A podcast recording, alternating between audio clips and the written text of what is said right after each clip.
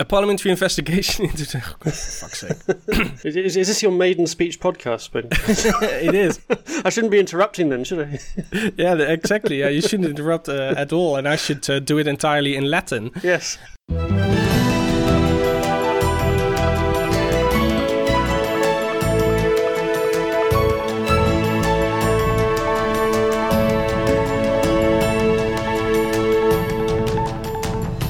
It's Friday, May the 13th, and this is the Dutch News Podcast, your weekly chance to catch up with what's been going on here in the Netherlands.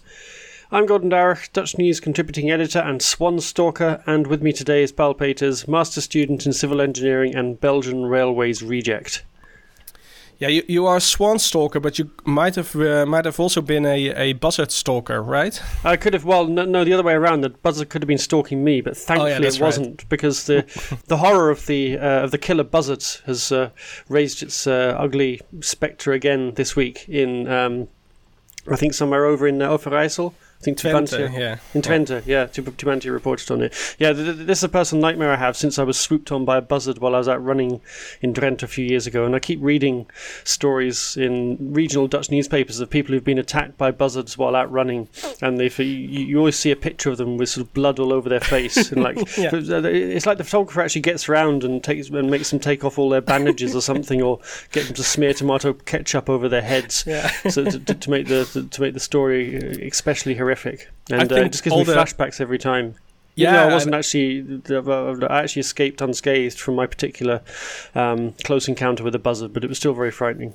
I think all the local newspapers just have uh, just hired a photographer, especially uh, to to just walk around in, in the forest and just uh, taking pictures of everyone who who who who, uh, uh, who, who comes out of the forest uh, covered in blood. Yeah. Uh, I, I think they just uh, prepare for this. But you were stalked by another bird. So what was that about? No, I was just stalk- I was just out um, this week, and I was stalking a swan, uh, or rather, th- th- there was a swan just very uh, crossing the road. And what I love about um, uh, the, uh, living in the Netherlands is the way that everyone stops for birds when they cross the road, like flocks of geese or swans or whatever.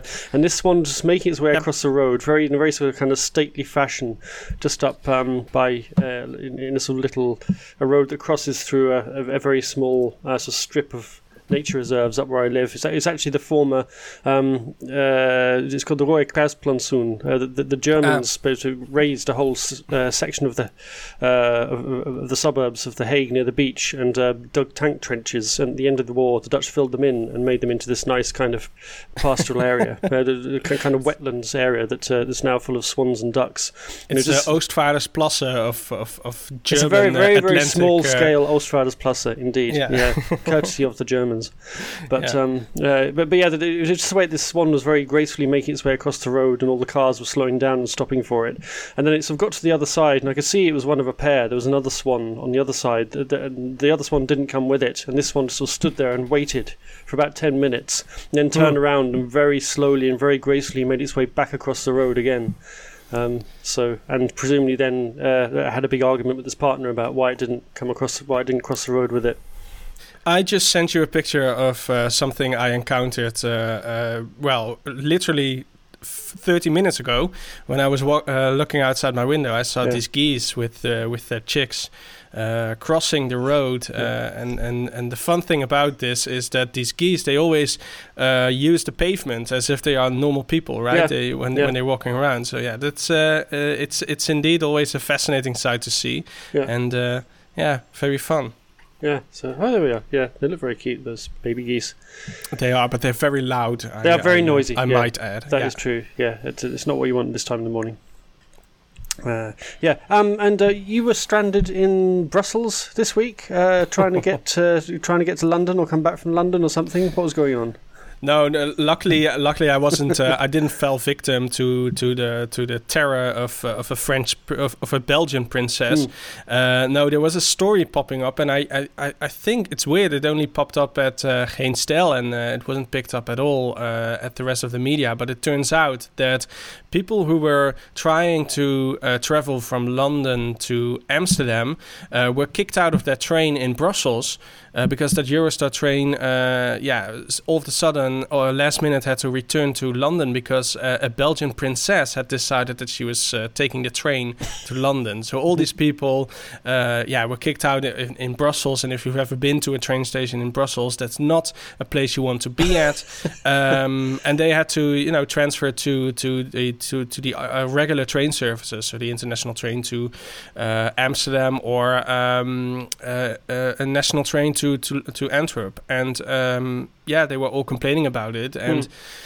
Yeah, I thought uh, it was a kind of a, kind of a weird story, but also weird that it wasn't picked up at all by other media. I think because uh, it's it's definitely something that would uh, cause enormous ophef in the Netherlands if, if a similar thing would have happened uh, in the Netherlands if Princess Amalia uh, would have uh, yeah kicked out everyone of, of a train because she wanted to go to uh, I don't know um, Enschede or something. But um, yeah, so that, that kind of strange, I think. Yeah, it's kind of extraordinary. It's 2022 and everything still just stops for the Royals, right? I mean, yeah. how can this still be happening?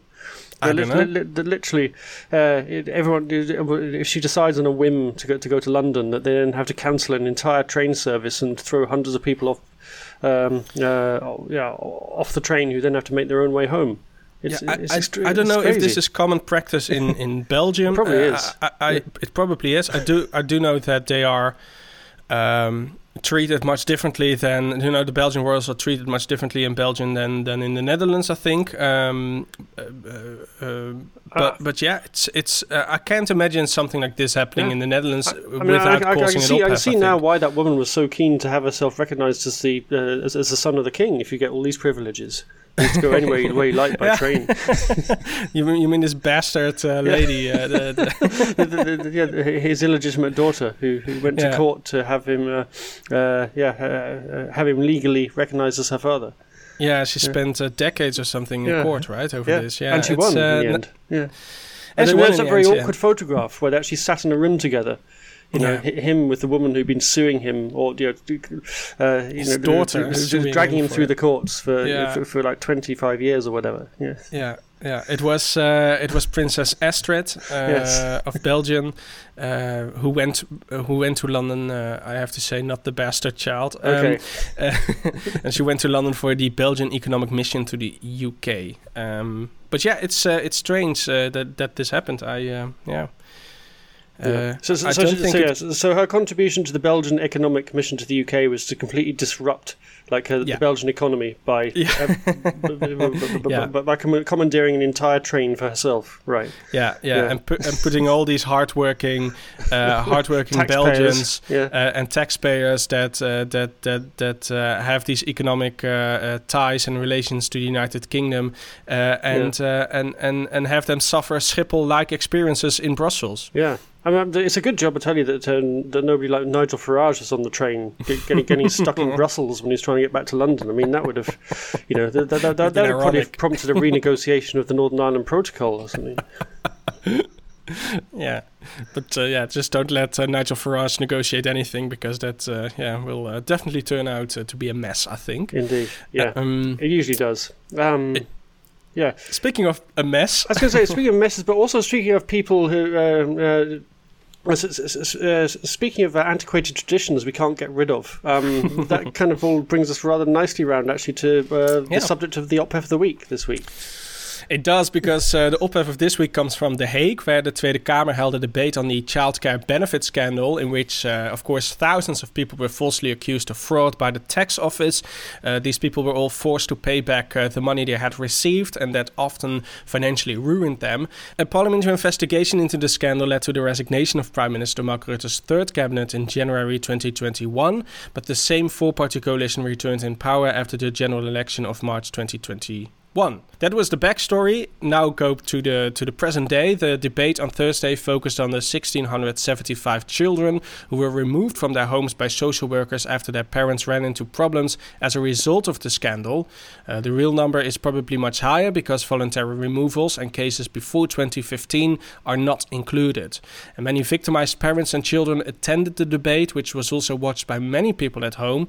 And uh, then VVD MP Ruud Verkuilen caused enormous uh, it was uh, the first time he took the floor in the Tweede Kamer, and he, yeah, quite shamefully insisted on the parliamentary convention not to allow interruptions by other MPs during this so-called maiden speech. Mm. Uh, this basically meant that other parties couldn't ask any questions to uh, the party of Prime Minister Mark Rutte, who, as the leader of four cabinets, bears the ultimate responsibility for the scandal. And outraged opposition MPs couldn't believe Verkuilen insisted on this convention during such an important and sensitive debate. They uh, they felt it was really really inappropriate, and they asked uh, Tweede Kamer Chair Vera Bergkamp to intervene, but she said the uh, no interruption um, rule was granted to anyone regardless of the debate, even though it wasn't, uh, it isn't specifically a part of the um, Tweede Kamer rules. Mm. Um, the offended parents attending the debate left the parliamentary chamber out of protest,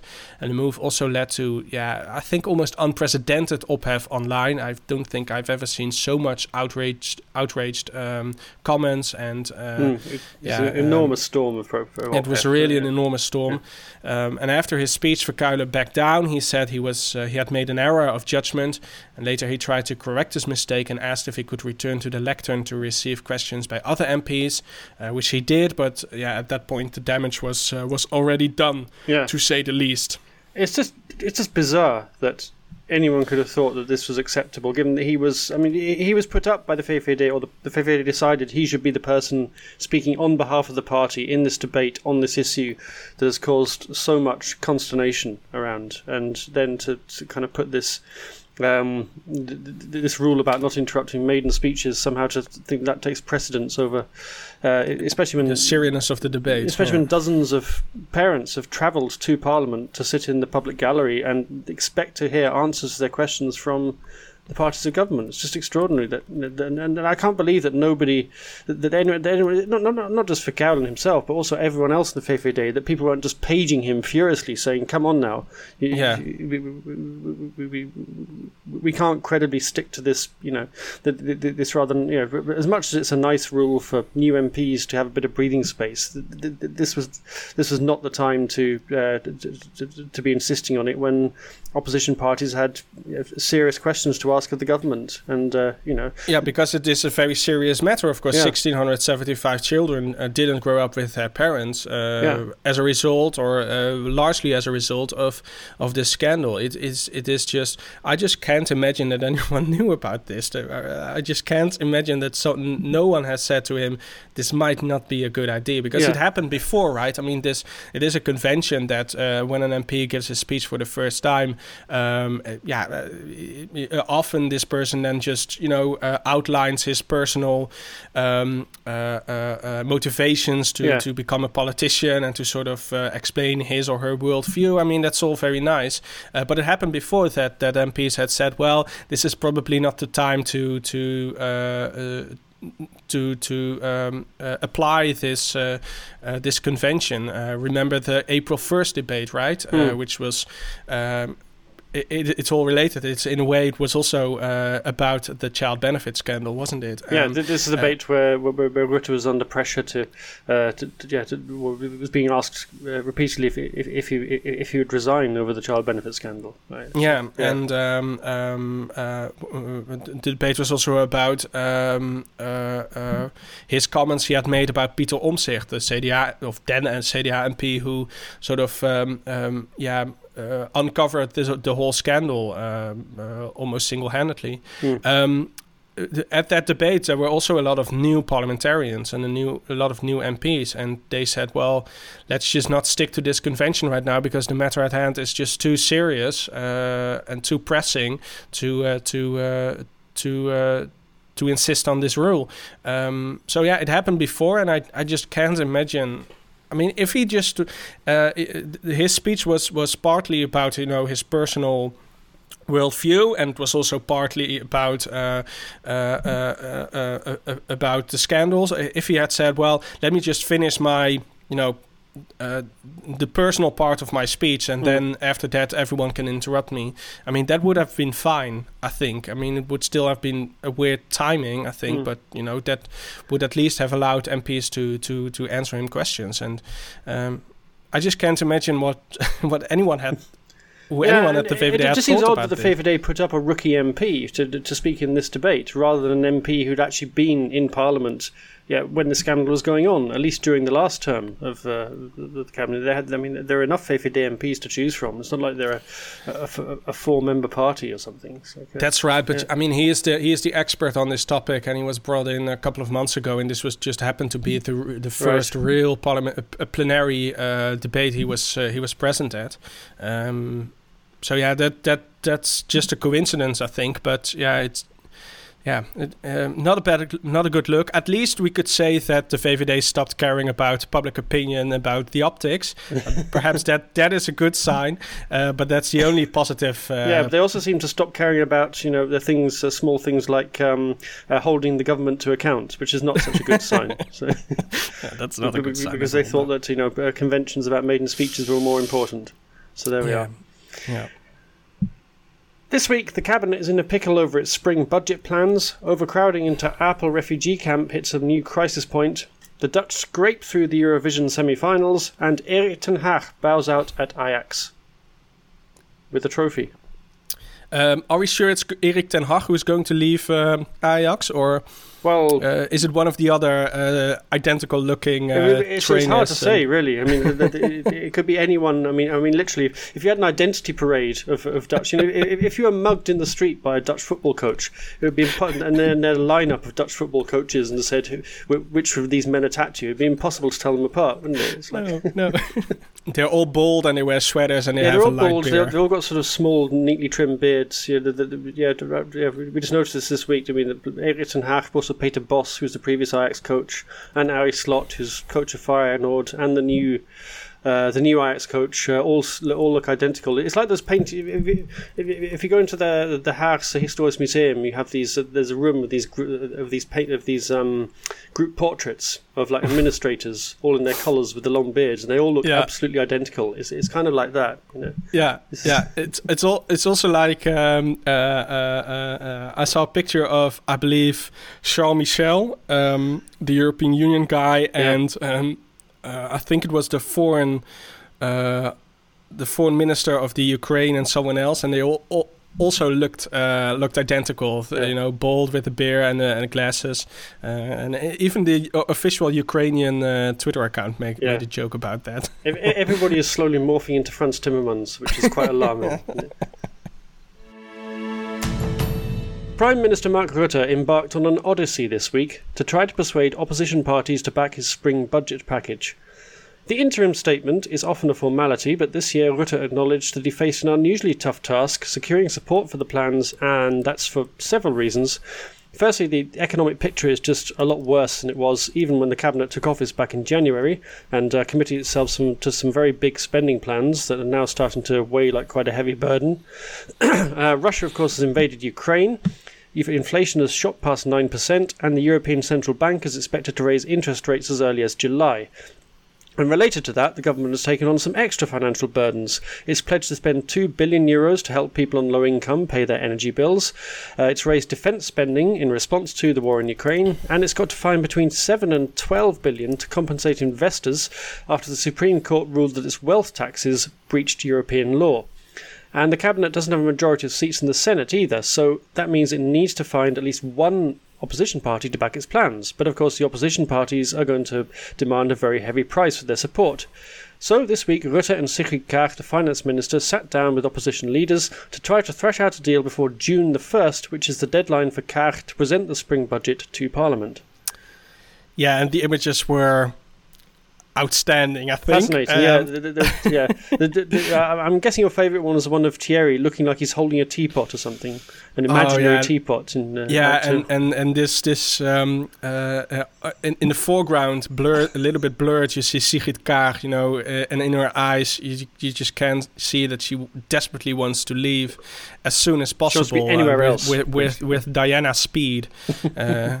And uh, no, uh, yeah, the, the Mark Rutte, uh, Prime Minister Mark Rutte and Finance Minister Sigrid Kaag, they they uh, yeah spent a week um, uh, visiting the offices of the uh, of the Tweede Kamer um, factions.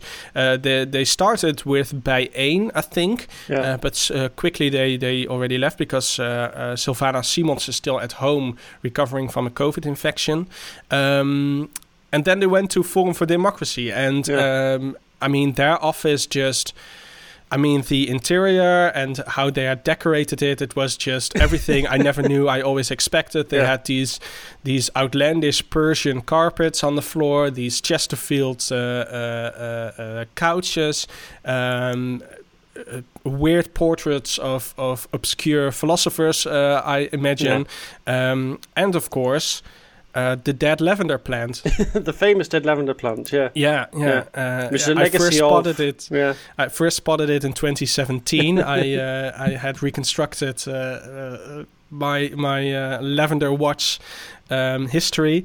Uh, I first spotted a huge basket of lavender uh, sitting on, uh, standing in the window of of Thierry Baudet's office in the old Binnenhof. Mm. And over the years, gradually, this basket started to die and die and die. Is this At a some- metaphor for anything? Do you think? I, I'm sure this is a metaphor for something. And at some point, this just basket of lavender was just, you know, literally completely dead. And Sure. uh, this was the first time I saw the offices in the new Tweede Kamer building, and they just moved the, the dead basket of lavender Yeah. to the to the new building. Yeah. I just, it's really strange. So, but yeah. at least I I had a new tweet I could make with a screenshot of, of all the, you know, sort of the um, uh, the development of the deterioration of the basket of lavender. um, so that was yeah. nice. Uh, th- th- th- they, they also went to Denk, uh, which uh, uh, was founded by these two uh, uh, MPs So of the- Turkish the- the- descent. Dutch Turkish MPs. Yeah. yeah, Dutch Turkish MPs. And I noticed that uh, they offered them uh, one stroopwafel uh, for the coffee. So their integration has uh, successfully completed Yeah. finally. Uh, Well, although, the- was it a miniature stroopwafel? It can't be a full size no, stroopwafel. it was just a regular size, I Um, think. uh, So they still have something to, to work on. Yeah, it's not 100% perfect, Yeah. isn't it? But uh, yeah, the, the, the, the photos were, were. I mean, they just had to beg, right? It was it, wa- it was a tour of, of beggars, and Yeah. uh, yeah, it's uh, it was very uh, fascinating to yeah. see the pictures. Uh, K- Kaag came out with this line, and she said, it, "It's not. A, we're not on a begging tour. We're on a pilgrimage or something. Like a geen Yeah, no. bedelvaart, maar een bedeltocht." But Yeah, it clearly was, was a bedelvaart. Yeah, it really was. Yeah. um, so uh, they went to the opposition parties, and what were what were their reactions? As I said earlier, th- th- they're kind of playing hardball um, because they know they can. They, they've got um, yeah, th- th- they've got uh, Rutte's balls in a vice basically, and uh, Rutte and Kaag spoke to all the opposition parties, but it basically boils down to two options: uh, either they go with GroenLinks and PvdA, who of course have formed an opposition pact and a 15-point plan for a progressive, uh, um, uh, a progressive opposition agreement, um, and they have 14 senators between them, so a very powerful group um, in the context of the coalition needing to find six extra votes in the Senate. They want the government to rebalance the budget um, comprehensively uh, to protect low earners. Uh, they want more, even more money for people uh, who are struggling to pay their heating bills. They want to raise the minimum wage. Possibly, the figure's been banded around as 14 euros an hour, when at the moment it's uh, just over 11.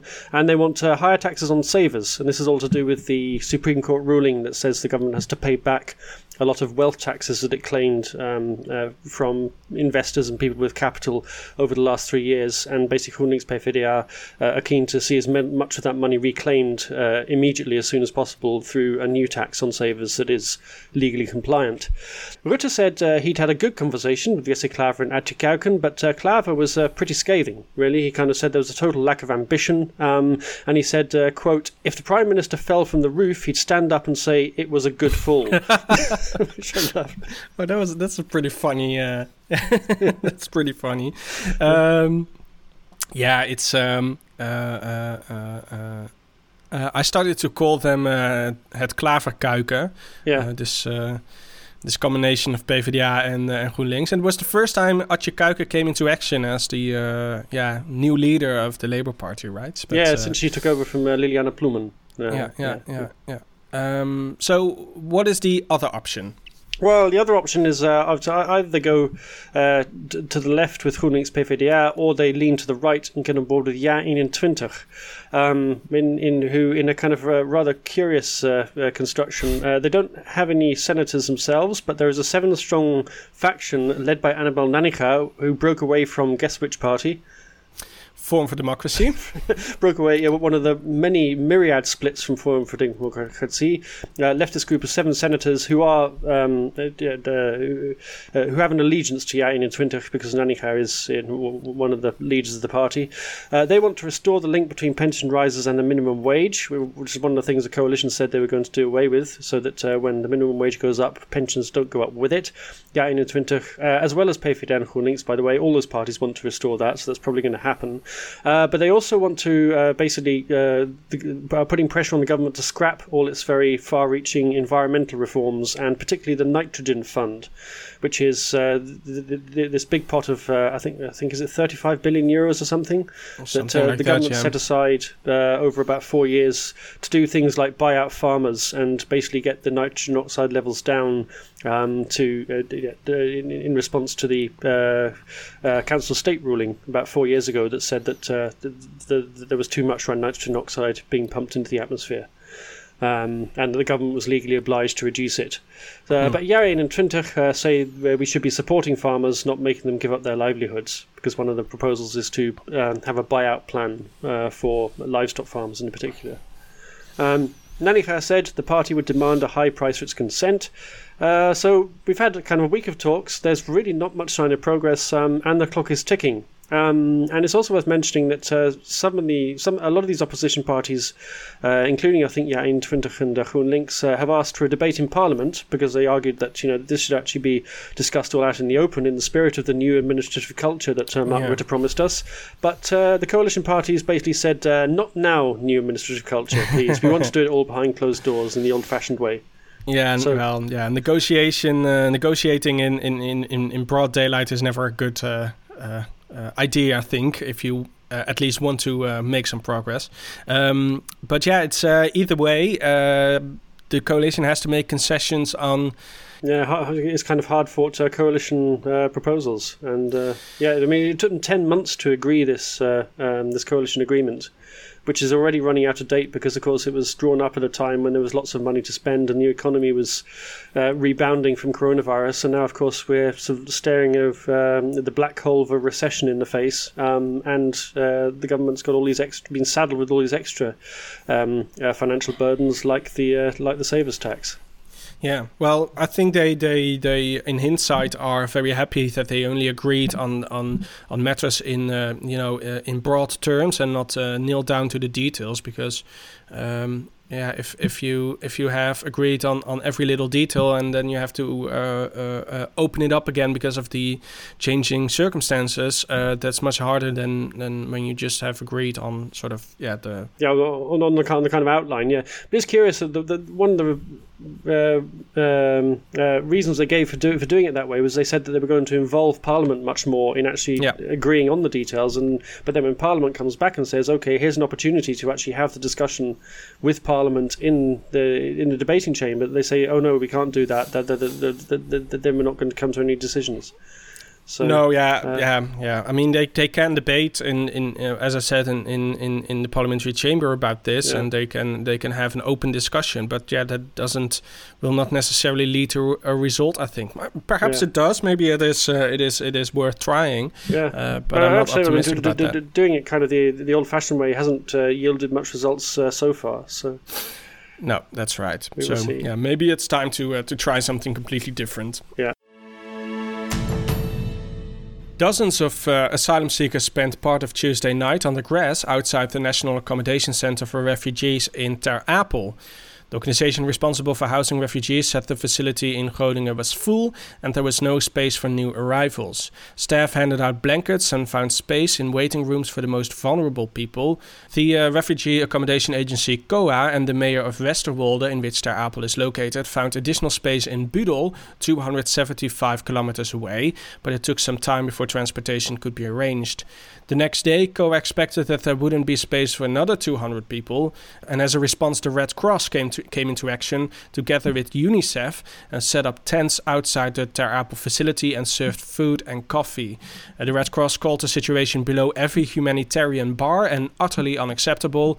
Uh, the tents weren't needed in the end and were dismantled uh, the next day. But yeah, it says it's quite a shameful um, situation if the Red Cross needs to come into action uh, for something as uh, fundamental as you know housing people that uh, come to your country as refugees. Yeah, um, and these aren't new problems, of course. This has been an ongoing thing. Now, the Municipality and Safety Board have repeatedly warned about overcrowding problems at the asylum facility for uh, over six months. Uh, the lack of beds have been made worse by chef shortages and a backlog in processing people who have been granted asylum but are still waiting for a permanent home. Uh, so called emergency pavilions were erected to accommodate a growing number of people inside the facility, but the uh, marquee tents were removed last month because they offered little privacy, and the tents also fell short of uh, yeah accept basic acceptable standards such as hygiene and personal safety. Uh, and in the meantime, tensions among the asylum seekers have been rising for quite some time. Uh, there have been uh, reports of fights on site, and officials feared the cramped conditions could also trigger an outbreak of coronavirus infections. So, yeah, yeah a lot of problems. And, yeah, and, the, and I think as well, it was was it the children's ombudsman who who, who raised it, sound the alarm about a month ago and said that children in the camp were basically just being neglected, and yeah, they weren't exactly. even being woken up in the morning because there was nowhere for them to go. They weren't getting any education. They weren't. They were barely even getting you know so basic uh, basic provisions, or you know, no, no one was paying attention to them. Basically, they were just being left to fend for themselves. Yes, exactly. So yeah, a lot of problems, and also a lot of problems that uh, yeah have been uh, uh, uh going on for quite some time, and yeah, it's just. Um, very frustrating. And also, I, I believe that the director said, "Yeah, we, we have requested uh, uh, The Hague to you know uh, uh, help us so many times, but yeah, the, the, nothing really has been done except for these um, uh, emergency tents, which uh, turn out to be not of sufficient quality. Yeah. Um, so yeah, it's. Um, it's it, I, I think it's very frustrating and also for the people in Ter Apel itself because you know uh, it's very overcrowded there. People uh, don't want to stay inside. They go outdoors and yeah they are frustrated and they also cause a lot of problems uh, there as well. So yeah. yeah it's um, it's the snowball effect of problems which all start with uh, yeah too little capacity at this facility. Yeah, because they have a limit of 2,000 people, but it is the main entry point for asylum seekers into the Netherlands. So if there's suddenly a larger number of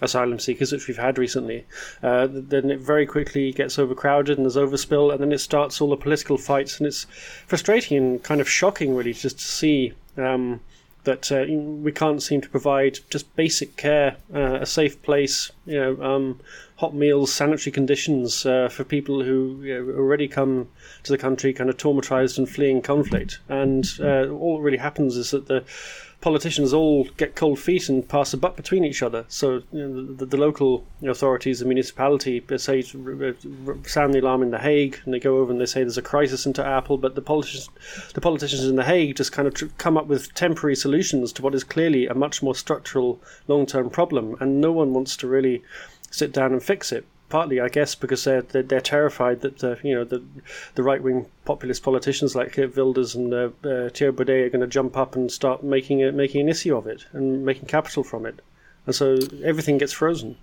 Yeah. Yeah, it's uh, it's very frustrating indeed. Yeah. Yeah. Uh, so so yeah, uh, how has the cabinet responded this time? Well, Deputy Justice Minister Erik van der Burg, uh, who is responsible for who is responsible for immigration, asked uh, the Groningen Safety Board to arrange emergency shelter. He expects the shortages of beds will continue for at least a week uh, and calls on municipalities and other safety regions to help spread asylum seekers over the country and arrange more capacity in asylum seeker centers. So basically, he responded the same way as he always yeah. does. Yeah. Um, and uh, so once again, yeah. basically to basically just pass the buck back to the to, to, to the to the provinces and uh, and the local councils. Um, yeah, and came exactly. up with a temporary solution to a problem that is not just going to magically disappear in two weeks. So another head in yeah, another head in the sand moment. More women than men completed their PhD at Dutch universities in the last academic year, and it's the first time that women have been in the majority and marks a huge shift from 30 years ago when fewer than one in five doctorates were awarded to women. The Rathenau Institute, which compiled the data, said women were clearly ahead in arts and social sciences, but still had ground to make up in the sciences, where they accounted for just 38% of PhDs. And at Delft University of Technology, the proportion was as low as 31%. So, uh, does that mean now that we're seeing more women in high flying careers? Uh, not yet. No, oh. um, though in the academic world, uh, we are seeing um, uh, women catch up. About a quarter of university professors and 43% of ordinary lecturers are female, and 20 years ago, just 6.5% of full professors were women. Uh, however, progress is slower in the corporate world. Uh, Business magazine Quote 500 has just published its ranking of the top 100 young self-made millionaires. Um, uh, are you on this list, Paul? Uh, not yet. Not yet. I'm, I'm, sure you must be close. It depends on the depends on our new Patreon uh, donors. Uh, That's true. Yeah. This week, yeah. Uh, but it features just three women in this top 100, and they all work in the world of fashion. So uh, do they? Yeah. Uh, Sharon Hilgers of Make My Jewelry, whose wealth is estimated at 45 million, and then model Kroes and designer Nikkie Plessen who are both reckoned to be worth 28 million. Uh, top yeah, of the list. Doutzen yeah. Kroes is uh, is indeed a model, but she she has um, uh, uh, during the Corona pandemic she sort of turned into this um, uh, conspiracy theory believing uh, lunatic. yeah. and I, I, believe it was only yesterday she was she said she she was concerned about chemtrails. So yeah, yeah she's, she's, a mod, she's, a model wappy as well. Yeah, as model well wappy. Model. Yeah. so a lot of money is not a guarantee of um, remaining remaining uh, sane. no, um, yeah. The top of the whole list is uh, Adriaan Mol, the the form the founder of payment system Mollie. Uh, which you will have used oh. if you've bought anything online, basically. Um, and quote estimates his fortune at 3.5 billion. So, um, yeah, and this is the, of course, this, the the list of self-made millionaires and not um, uh, people the richest wealth. people yeah. in the Netherlands because yeah. uh, the, the, the the richest person uh, in the Netherlands uh, is. Um, uh, what's her name again? Oh, uh, is it Charlotte, Heineken? Uh, Charlotte van Heineken. Is yeah, she, she's, she's yeah. not named Heineken, but she's the heir yeah. of the Heineken fortune. That's right. Uh, she has a different name, but uh, yeah, she is the she, she has always been uh, the richest person uh, in the Netherlands for as long as I can remember. So yeah. she, at least women um, top that list. there's also something about um, paid parental leave, right? Um, what's that about? Yeah, I mean that, that, again is another measure, I, I guess, to try and um, rebalance things um, when uh, when people have young children that uh, uh, that the, they're extending new paid parental leave um, for new fathers or second partners, obviously, um, who now who have had the right to up to six weeks parental leave since 2019,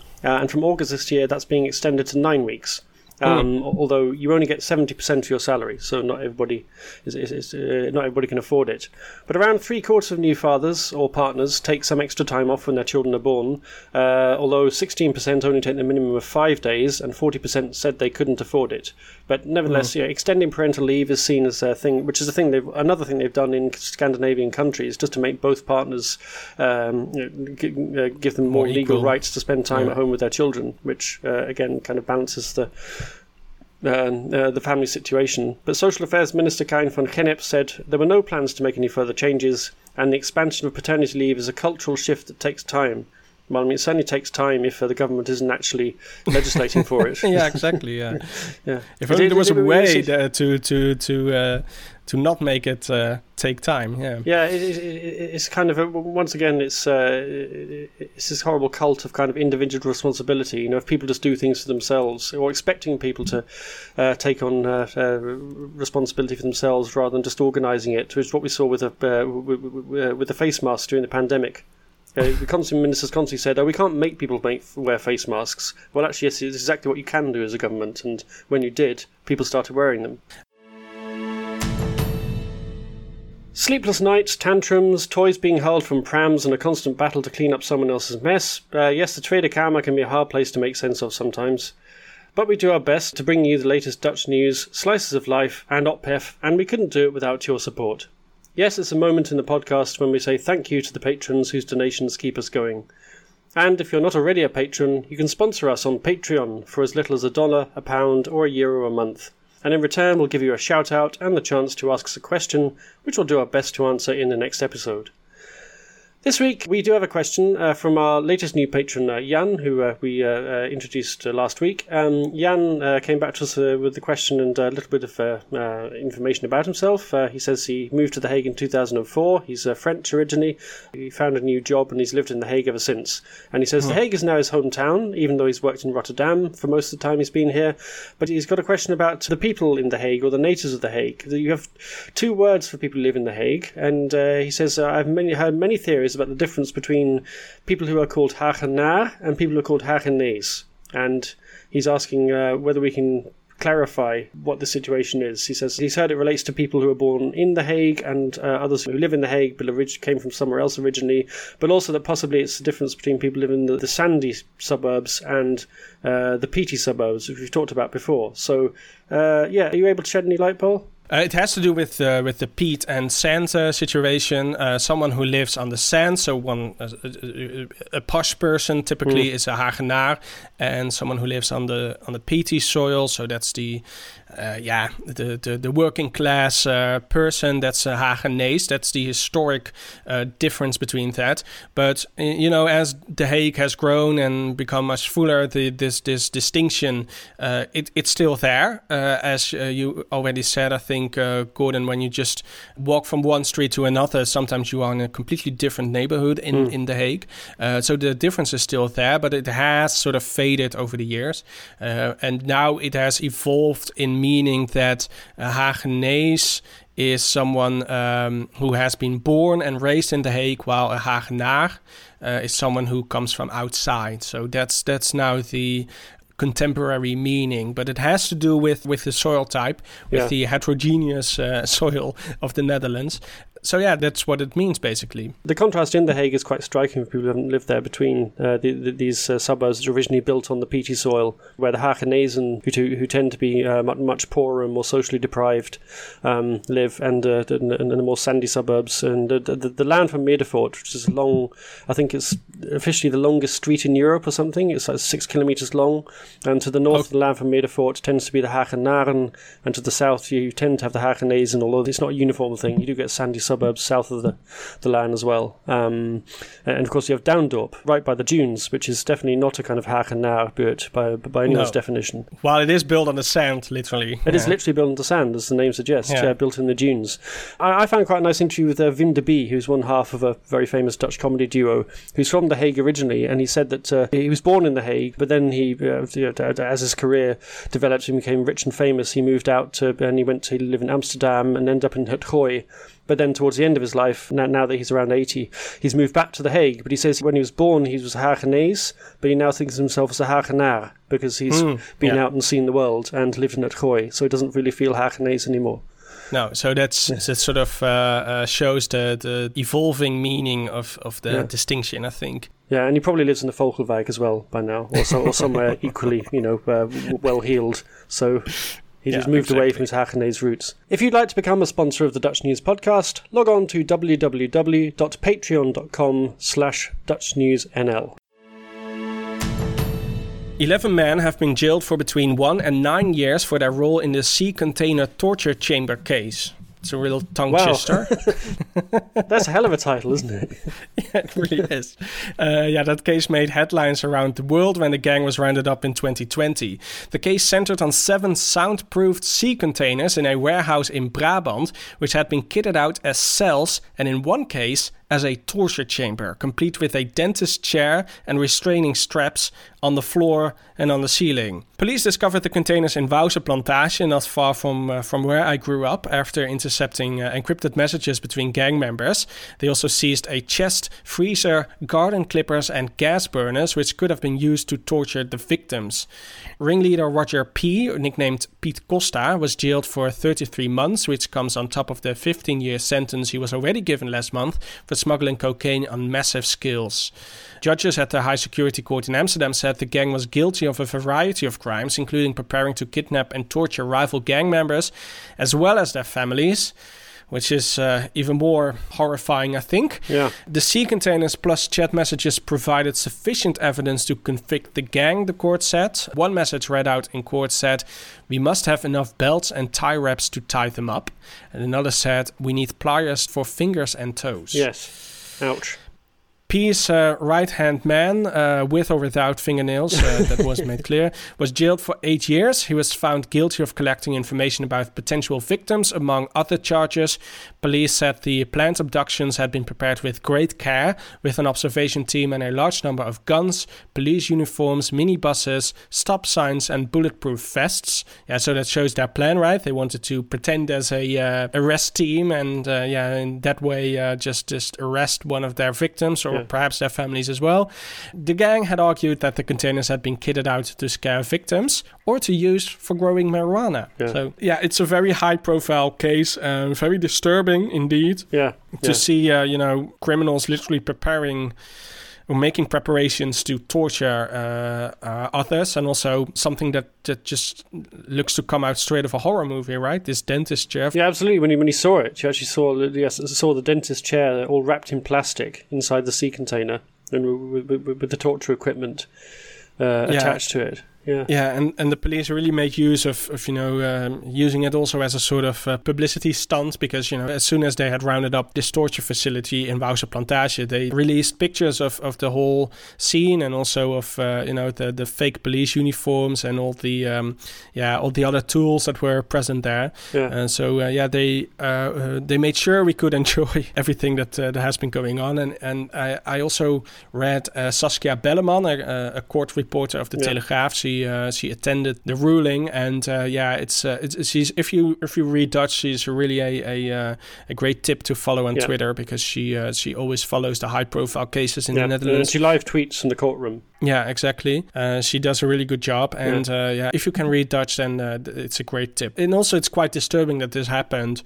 Yeah, almost five, uh, five, ten minutes away from from where I grew up. I Yeah. mean, I, I passed that warehouse um, hundreds of times when I was young, and uh, uh, yeah, n- now as well. Hopefully, there wasn't a torture chamber in there at the time. Who knows? I uh, I never heard anything, or uh, I have been paid to to remain silent. So yeah, I'm not going to say anything. You were never called up there for for a dentist appointment. No.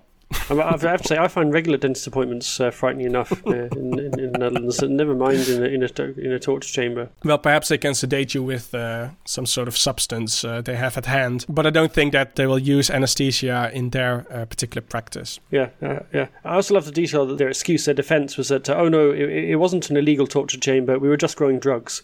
yeah. That's a very Brabant kind of response. Like, yeah, indeed. yeah, Yeah. everyone's growing drugs around here. What's the problem? Yeah, what's the problem? yeah, yeah, and also um, they were caught because of this. This encrypted message service was was cracked by, uh, I believe it was the French police, and they really felt that they were untouchable, uh, right? If you if you read what they were saying to each other, I mean, one of these gang members had this shopping list of torture material, Yeah. uh, which he had sent to to another person, and yeah, the the police could literally read what they were wanting to do and and with what they wanted to do it. So yeah, Yeah. it's uh, enormous blow for for the organized crime. Yeah, I like to think that they that they got caught uh, when uh, one of the gang members uh, sent a Tikkie to his colleagues for for, for, for, for, for their share of the torture materials. For their clippers, yeah. Yeah, exactly. Yeah, for the pliers. Sports news. Ajax have been crowned Dutch League champions for the 36th time after they coasted to a 5 0 victory against Heerenveen. It was the last match in charge for Erik ten Hag, who's leaving for Manchester United after winning the Eredivisie title three times in four seasons.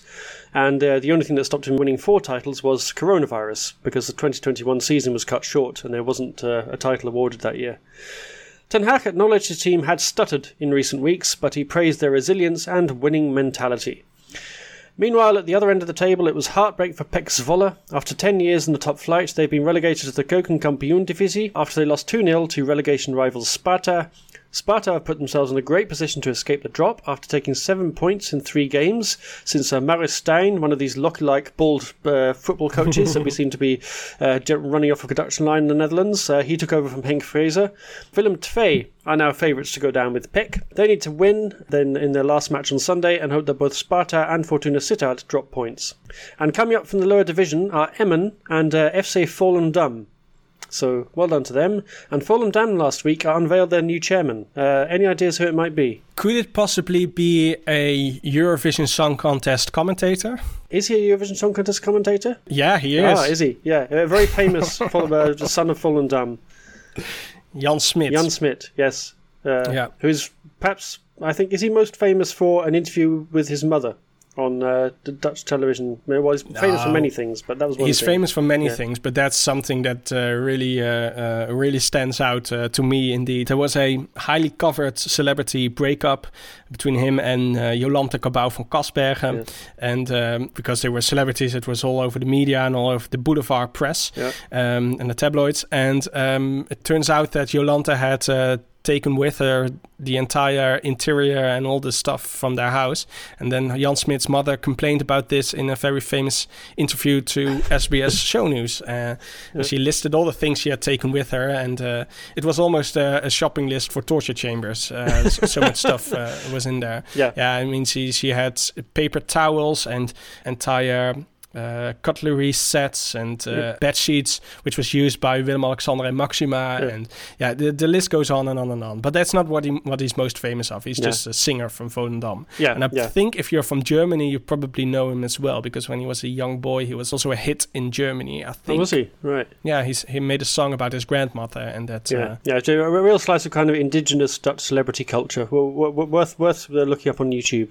he also starred. Now I come to think of Right. it, of the in, in the worst movie uh, the Netherlands had ever produced, which is which is a, which is an impressive achievement. It's a strong field. Yeah. Yeah, yeah. He he played the leading role in uh, the bombardment. Oh, yes, yeah. about the bombardment of That Rotterdam. was It's on. Netflix. You can watch Yeah. it, uh, and just let us know what you think. And um, yeah, um, yeah, yeah. If you if you want to experience the closest thing to, to, to, to actually being being in a sea-contained torture chamber uh, without leaving your home, then uh, watching the bombardment on Netflix must run it pretty close.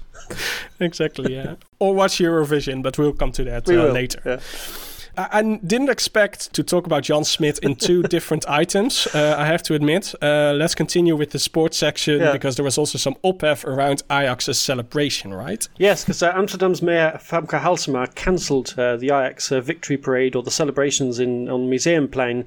And did it return after it was cancelled, just like uh, uh, Vandaag Inside and uh, the the program of Johan Yeah, Derksen? like Johan Derksen, yeah, who said he'd been cancelled by the woke elite like three weeks ago, and then and, then- and then last week said he was going back on television. So basically, he just took an Easter holiday and claimed he'd been cancelled, which was Yeah. uh, ingenious of him. But uh, Famke Halsema said she'd been buried under threats uh, after the city council decided uh, that it wasn't safe to go ahead with the traditional celebrations on Museumplein. Two years ago, uh, at Halsema's instigation, the festivities were, were reinstated and 100,000 fans packed into the square. Uh, but this year, the whole idea was, for, was, was vetoed on safety grounds, and uh, the council confined the celebrations to the area around the stadium. Although uh, some fans had a different idea and uh, turned up outside uh, Halsema's official residence uh, with uh, waving flags. The fans showed uh, that there was actually absolutely no threat to safety by setting fire to banners in the city centre as they celebrated uh, uh, Ajax's victory. Justice Minister and self-proclaimed Ajax fan Dilan Yeşilgöz also came out in support of the mayor. Uh, she said the mud thrown at the mayor was unworthy of our club. Well, it's to, me as a complete outsider, uh, it's it, it seems like a very typical uh, Yeah.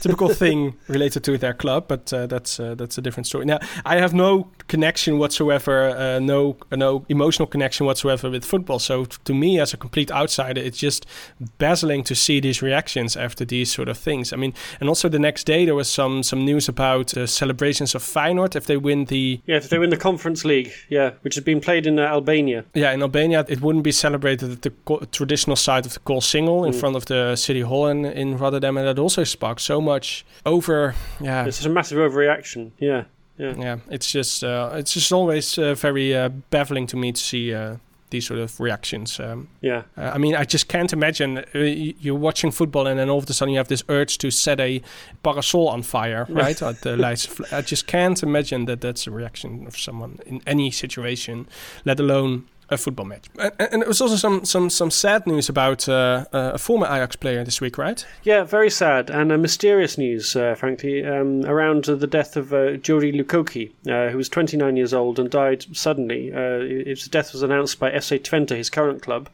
on Monday. Jody Lukoki, he'd been a product of Ajax's youth setup. He was a, a Dutch and Congolese national. He, he played, uh, I think, about three matches for Congo and uh, also played for the Netherlands as a youth team player. But uh, after playing about 35 25 times for Ajax. He was released and uh, had a bit of a nomadic career. He went round. Uh, he went to Zwolle for a while. Then he went to Ludogorets in Bulgaria. Hmm. But last July he moved back to the Netherlands. He signed for Twente, but straight away he injured his knee in training and never actually played a game. But then all of a sudden on Tuesday his death was announced out of the blue, and in the course of the week more details emerged uh, of a fight at a family party in Almere, which uh, he had apparently been involved in. Uh, but the details are very sketchy, not least because he ended up in hospital, but he wasn't taken straight from the party to hospital. He turned up some time later complaining of a headache and pain in his leg. And the doctors found that he was suffering from oxygen deprivation. Uh, They hmm. decided his leg needed to be amputated, so he went into the operating theatre, and while he was uh, on the table, seemingly he suffered a cardiac arrest and he was pronounced dead early on Monday morning. And this is now a police investigation, but it's all very hazy. The police say they haven't, they're still missing some crucial details, not least exactly when and where the party took place, where he was allegedly assaulted. And of course, they, they haven't said for sure whether or not it was actually connected to his death but very sad because he he seems to have had a troubled life. I think in in, uh, in February he was released from his contract after he was convicted for, of um, uh, abusing his girlfriend. He'd also, I think, uh, early in his career uh, had a conviction for handling stolen goods. Um, and at some point, his career seems to have just gone gone on the slide and gone off the rails, and he's now very sadly passed away at the age of 29 that's a very sad story indeed, and uh, condolences to his family and to his friends and to his relatives. Yeah. Um, and elsewhere, Max Verstappen's uh, defense on his uh, Formula One title has uh, stepped up a gear, right? Yeah, Verstappen won the first Grand Prix to be held in Miami at the weekend uh, after he started in third place. Uh, there seemed to have been a lot of talk before the race about the track, lots of criticism and saying it would be impossible to overtake, but um, he managed to overtake Charles Leclerc, his great rival, on the ninth lap, and never looked in danger after that. and that means that Leclerc still leads leads the Drivers' Championship, but the gap is down to 19 points. Some 2.2 million people in the Netherlands watched uh, Dutch entry S10 qualify for Saturday's Eurovision Song Contest final with the song De Diepte. S10 was the last of the 10 finalists to be announced, and she said afterwards that the wait had been nerve wracking. But it is May 10th, I'm called S10, and I was the 10th to be named, she said, so I guess it is the way it was meant to be in a weird way yeah. line of reasoning, um, but that's okay. Duncan Lawrence, who uh, won the contest uh, for the Netherlands in 2019, described S10's performance as absolutely wonderful, and also the international press was uh, enthusiastic about her, as well as the bookmakers, who rank her now as uh, the number eighth uh, most likely um, entry to win, uh, and she now surpassed the Dancing Bananas of Norway. So uh, yeah, that's. Uh, I have to say, I have watched nothing of Eurovision this year so far, so well, I, I, have no idea what these dancing bananas are. Well, that wasn't even the weirdest uh, entry, I have to admit. Um, I can believe it. Yeah, Moldova comes to mind. Ukraine still has the highest chance of winning in uh, Turin on mm. Saturday with 54%, according to the bookmakers, followed by the United Kingdom with 11%. So, yeah, that's. Uh... I have to say, given the UK's recent performances or pariah status the UK has had in the last few years, it, it seems hard to believe that they will get any any votes at all. But uh, who no. knows? Yeah, who knows? No. Yeah, I've uh, unfortunately watched uh, both semifinals. It is always both the absolute highlight as well as the low point of Europe. I think. I, I mean, it's it's fun to watch while uh, having Twitter open and see all the jokes uh, yeah. coming by. Um, but for the musical quality, you don't have to watch, uh, to say the least. And also the organizational um, qualities of Italy are also not uh, not the best in the world. Turns out they are better at uh, successfully invading Greece than uh, organizing Eurovision, and that says a lot. Mm. But yeah, at least uh, the Netherlands uh, went through to the to the finals. That has been uh, different in, in, in past years. But yeah, it's um, I mean, the songs only last three minutes, right? And they they just have to make a lasting impression on people watching if they want to want to have votes, yeah. and that means they are focusing on ridiculous performances, ridiculous outfits strange dances uh, rather than um, uh, sending in nice songs. So uh, yeah, it's uh, usually there's a balance between good music and you know ridiculous performances, but yeah. this year the balance is a little bit off. Yeah, and of course, if Ukraine win, then they'll have to host it next year. So yeah, I was thinking about that. They, will have to hurry up with winning the war. exactly. Yeah. we'll probably see a lot of tractors on stage uh, uh, next year, I think. Pulling in um, burnt out Russian tanks. Yeah, exactly. and hopefully the, the fireworks missing. will not be provided by the Russian Federation. No, no, no, they will, but they, will send a lot of tanks who will get blown oh. up. That's all we have for you this week. This podcast is a production of Dutch News, which can be found online at dutchnews.nl. We will include links to everything we've talked about today in the liner notes. You can get in touch with us by email to podcast at dutchnews.nl. And if you want to help us out, please subscribe to the podcast and leave us a rating. And you can also now back us on Patreon at patreon.com slash dutchnewsnl and earn yourself a free shout out on the podcast and a chance to ask a question. My thanks to Paul Peters, I'm Gordon Darroch, uh, and we will be back next week. Yeah, because it's not Hame No, we- yet. No, next week we will. Oh, next week isn't Yeah, home. week after home that's. Okay. Yeah. yeah, yeah, yeah.